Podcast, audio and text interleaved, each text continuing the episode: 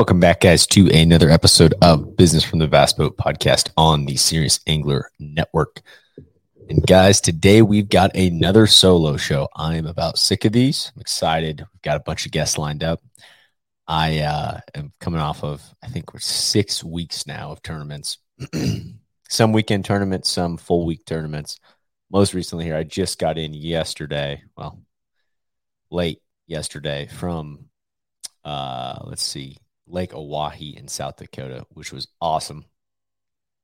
I uh was thoroughly impressed with the fishery. They're not everywhere.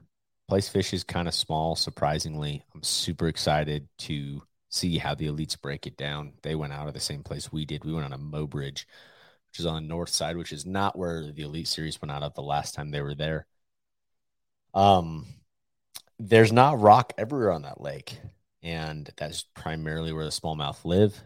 It's a massive lake. Uh, it's huge. Just it feels like you're on the moon. It's so cool up there, and really enjoyed it. It was our state team qualifier because Colorado doesn't have very many big lakes. They basically choose another state that has a big lake in it, and we do our state qualifier there. And this year it was South Dakota Lake Oahe. Been there before previously, but this time we went on a Mobridge. And it was an absolute blast. Um, ended up making the state team. I finished seventh. I was in sixth after day one. We canceled day two because of wind. And then um, day three, I really thought I, I messed things up. I had 16 or 17, it was 16 and a half pounds the first day. And the second day I came with like 10 pounds and was worried that it was, uh, it was over. But uh, luckily, a lot of people struggled that second day, and uh, I was lucky though uh, to to make it in with with uh, the seventh place finish. But anyways, um, great fishery, a lot of big fish. I found a really big one in practice that I think was on a bed. It watercolor wasn't quite visible enough to see in most places. You could see some fish on beds there was kind of a, a mix of things going on. But uh, I think primarily the fish that I were catch I was catching were bed fish that I couldn't see. I'd go back and diligently fish for them. Um, I was making a really long run. I was really impressed with the Phoenix. Handled the waves great. Um, big big water. We had the first day of the tournament. We had a lot of guys with boat issues coming back in. Two guys took on water. Guy cracked his jack plate. Guy cracked his transom. Trolling motors. All kinds of uh, boat damage because uh, it gets big. It's South Dakota. The wind blows. That lake's 285 miles long.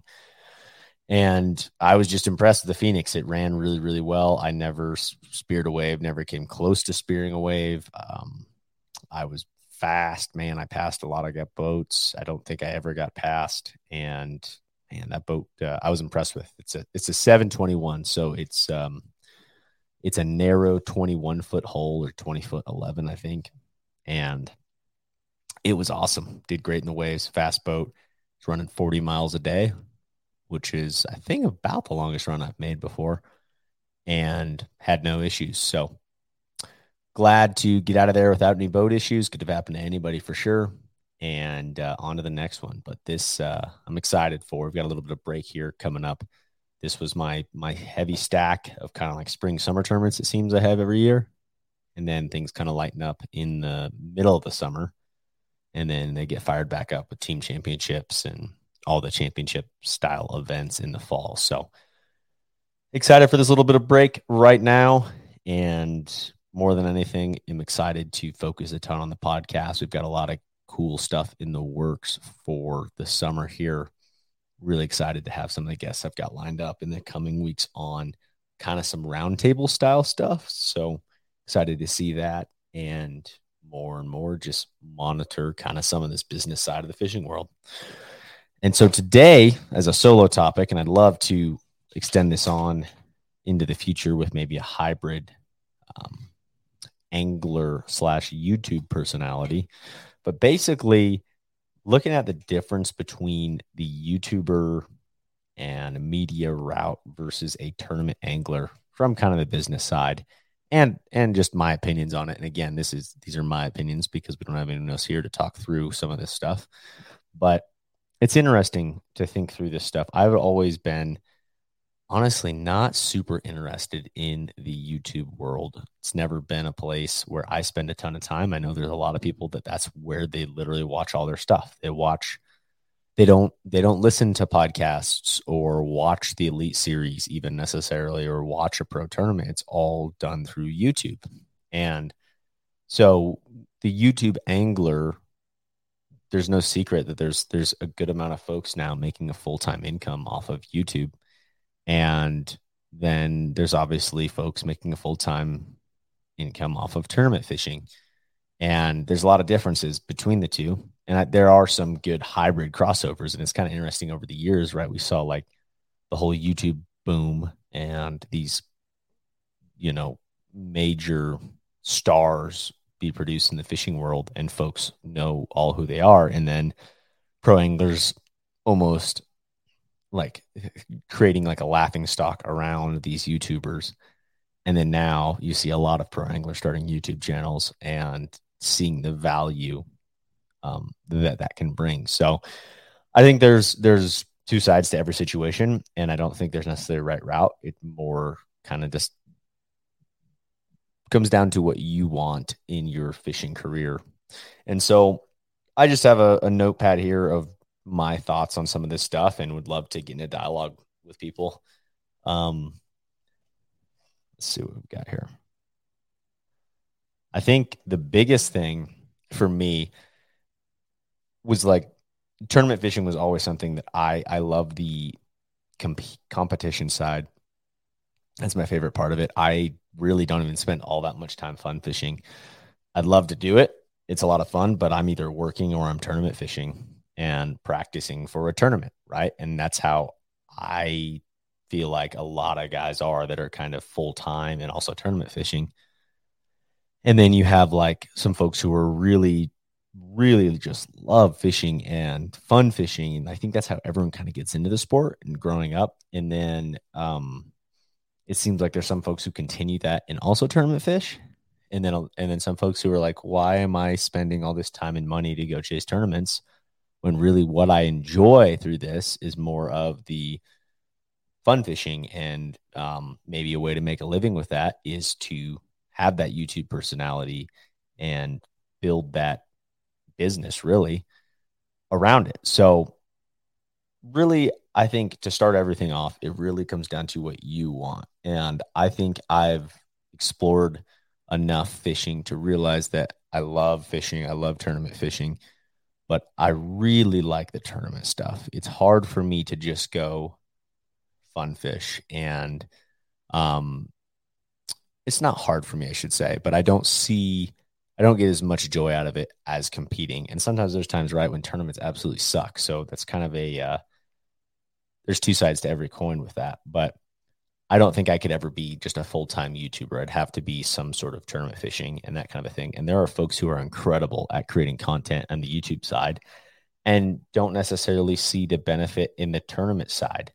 And then you have kind of the folks in between. I guess a good example would be like a Ben Milliken, tournament angler in Nebraska, like loved tournament fishing, saw kind of the YouTube thing and realized like, okay, wait a second I can make money with this. There's not really a big barrier to entry, startup cost to be a YouTuber.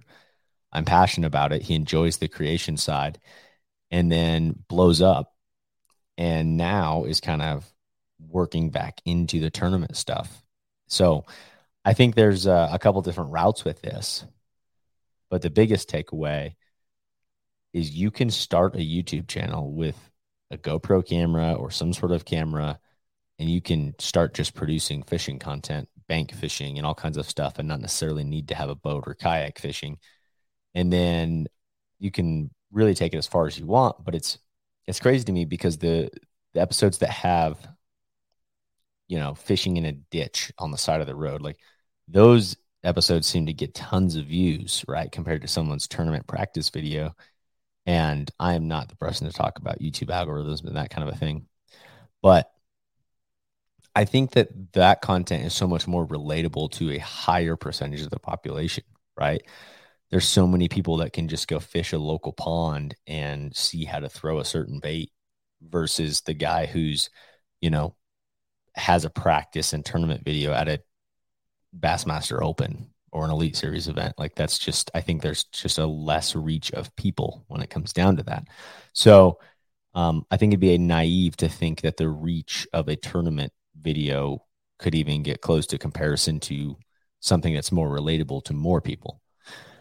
And I don't think there's a wrong route with either of these things, but tournament fishing is an expensive deal and there's a big barrier to entry. You need to spend a lot of money, especially if you're going to compete at a higher level when it comes to boats and just your time off. You have to literally take career choice or own a business where you are limiting your working time to be able to fish more tournaments and that's just how it works to be competitive i mean it's it's not very few people can be a john cox and show up on a day of practice and do well in a derby. I mean, that's just how it works. So, um, tournament earnings can be very, very good, but the majority of folks are making their money from sponsorship and that kind of a thing. And all of that can happen in the YouTube space. Like a YouTuber is making their YouTube income, but also they all have deals, right? Especially if it's someone that's pretty well established through sponsorship stuff. So it's interesting to kind of see the differences. And I think part of that is finding out who you really feel like you are as an angler. Are you a fun fisherman or are you a tournament angler? And which do you like more? Or do you like them both the same? And I feel like that's not the same answer for everybody. And it really comes down to what you want. So those are kind of my main points when it comes to the tournament fishing versus YouTube thing. I think another thing I've been thinking about this last week is joking with some buddies up at Lake Oahe. Stayed with uh, some some good friends. We all ended up making the state team that we stayed with together, so that was great.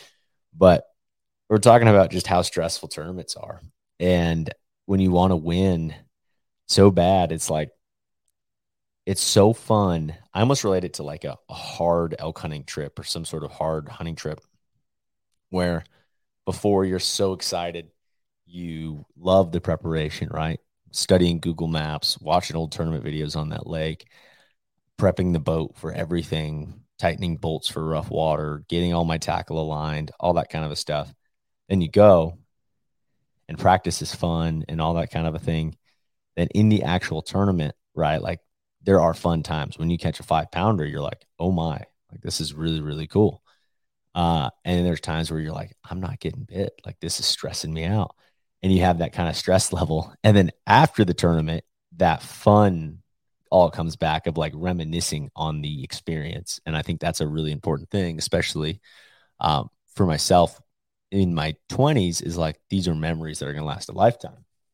And I view that same way with hunting and things like that. But this tournament fishing thing, however far I take it, it's like these these moments uh, I'm gonna remember forever, and that feeling in the tournament and running back across the lake and five six footers and big ones trying to get back in and um, those kinds of things I think last a lifetime. But it's funny to think through the the like roller coaster ride of like it's really fun prepping maybe not as fun, during the actual event. They're fun times, don't get me wrong. And then it's fun again to talk about it. It's the same like, okay, you do all your prep for a big hunt. Um, and then the moment of shooting the big bull archery wise is so much fun. And you get to call this bull in. And then like you're like, crap, I gotta pack this thing out. It's gonna be a grind. And you're exhausted and the you know four hours of sleep a night. Same with tournaments, and then you get back in, and you're like, that was the coolest thing ever. And that's just I don't know. That's that's the way for some reason my head works when it comes to this stuff is I enjoy challenges like that. And it's not necessarily in the moment, but it's the before and after feelings. So just something to a side note when it comes to tournament fishing. Don't know if anyone else experienced that or if it's just uh, a couple buddies and I talking about it. But um, I think there's a good approach with the hybrid stuff when it comes to the YouTube and the tournament angling. There's a lot of guys now that you're seeing all these pro anglers putting YouTube stuff out, and part of that is done with an editor and um, maybe someone doing stuff behind the scenes a lot of the time. Whereas the YouTube side, I think it's also the same way. A lot of them have full time cameramen, full time editors, but in the beginning, it was it was mostly them. Um, and I think that's a great way to stack incomes. I mean, and and just your um, ability to showcase yourself to sponsors and that kind of a thing. If you're a tournament angler, there are still plenty of people who love watching that tournament journey on YouTube, and it's a great way. Excuse me, this is a long drive back. Uh, it's a great way to up uh, really stack your incomes when it comes to tournament fishing. I mean, everyone's a independent contractor when it comes to a lot of this stuff, and the more ways that you can better yourself and expand your reach, whether that be through getting press of winning a tournament or producing a video that goes viral, those are all really important things when it comes to uh, building your brand personally in the fishing world. So these are just my takeaways here recently, kind of talking to different YouTubers and tournament anglers and how all this stuff aligns. And it's just such a crazy thing to me how it kind of all mixes. And it's funny too, talking to friends who aren't in the tournament fishing world who know Jon B and Ben Milliken on YouTube, just from a popularity standpoint. And it's a they they love the value they get from an entertainment perspective. And I think that that's the biggest thing to remember if you are looking at the content creation route is providing value to folks. And that can come in a lot of different ways. You know, we talk about our fantasy fishing shows, and there's a little bit of value there, right? On our picks on who we're going to choose in what tournament, and someone's getting some value maybe out of our insights with that. But like at the end of the day, I really feel like a lot of our viewership on those fantasy fishing shows are for the entertainment. Like they like watching us all four or three of us, whatever the situation is on the fantasy fishing show, making fun of each other, talking about the picks, who's going to win what, like that camaraderie. People enjoy being brought into that and they can relate to some of that with their buddies. So that is that is kind of my thoughts there is like at the end of the day, you need to provide value. And um, someone who I think has done a great job recently here is Matt Steffen on YouTube. Um, Tackle Warehouse Pro Circuit angler who just does a great job of breaking things down, providing value from a learning perspective, not necessarily entertainment. Like a Brandon Palaniuk YouTube channel, right, is so just such great um, videography by Kyle and just incredible entertainment from that perspective. But it's not like you don't really learn much watching that. And that's not true. Like you learn a little bit of like, okay, he set up like this, set up like that, but he's not like breaking it down, right? Like, so I think the biggest thing is providing value. That's what we try to do with this podcast. And that is more of kind of my approach is like I enjoy talking the podcast stuff. I really don't enjoy editing at all. So if anyone's out there looking for an editing internship or something like that, please let me know. Um, the serious angler brand is uh, looking to expand. But anyways, um, that kind of stuff to me is what I enjoy. Ours is more the learning perspective. That's why I think I'm drawn more to podcasts and even in the industry. And, and I listen to all of them in the fishing industry as well as outside of the fishing industry, just podcasts in general. I enjoy that learning perspective. I don't need to have it watching watching something on TV on the show. I can just be driving down the road and, and gaining more knowledge about bass fishing. And that is uh, the coolest thing to me. But I don't know. Just some of my general thoughts, just trying to crank out a quick episode before this upcoming Monday. Got some really cool stuff in the works. We've got a couple media folks coming on the show, um, bass boat industry kind of guys. So, um, curious to see where all this stuff lands. It sucked filling up the boat, making a 40 mile run every day uh, last week, especially because overnight fuel prices went in uh, to the Mo- one of the gas stations in Mobridge, and she's like, "Yep, they just went up 20 cents overnight. Like gas prices just went up 20 cents." And it's like, okay, well, I'm putting 35 gallons, 30 gallons in the boat. Gonna drive the truck all the way home. Like these numbers kind of add up. So not nearly the expenses when you come to a YouTube perspective. If you are able to produce content literally at your local pond, that kind of a thing. Tournament fishing is just a expensive game, but like if you love it, it's hard to uh hard to walk away from something like that. I don't think I could ever walk away from tournament fishing. I'm too far gone at this point. So um that's just how it all works for me. And I think values change in life and that kind of a thing down the road. But um gosh, this tournament fishing has got me in a in a pretty good stranglehold. And the bass, I mean, wow, business from the bass boat and serious angler podcast, all that stuff rolling on full cylinders here. It's just got me excited for the future. Really enjoy everything that's going on and the support from everyone. And uh, I know that was kind of a quick episode, just going over a couple of little simple thoughts when it comes to the YouTube versus pro angler side. It's just a, I think, a debate topic that would be great to have with some with some folks on the show. So look forward to producing some of that. Those are just my opinions. It's kind of a lead in show.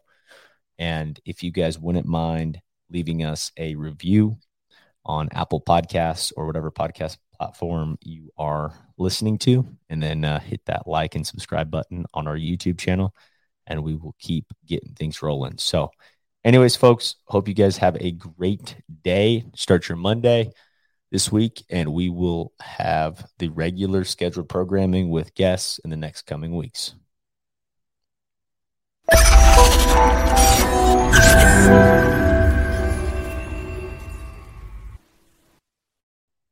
Well, that was an awesome show. Hope you guys enjoyed it. If you can and your app allows it, please leave us a rating and review. It really helps us get seen more which allows us to access more time and more variables to be able to bring to the show to make it better for you guys. So, hope you enjoyed it. And if you did and you like some of the things we talked about in this episode and want to check out our show partners, all of that is in every single show description. You can click down there. It's got all of our discount codes, all of our links to our show partners, where you guys can go and support the people that support this show and help us make this show happen. And of course, this show does not happen without you guys. You guys know we appreciate you. You're the Angler fam. You're the reason we're here. Appreciate y'all, and we'll see y'all on the next one.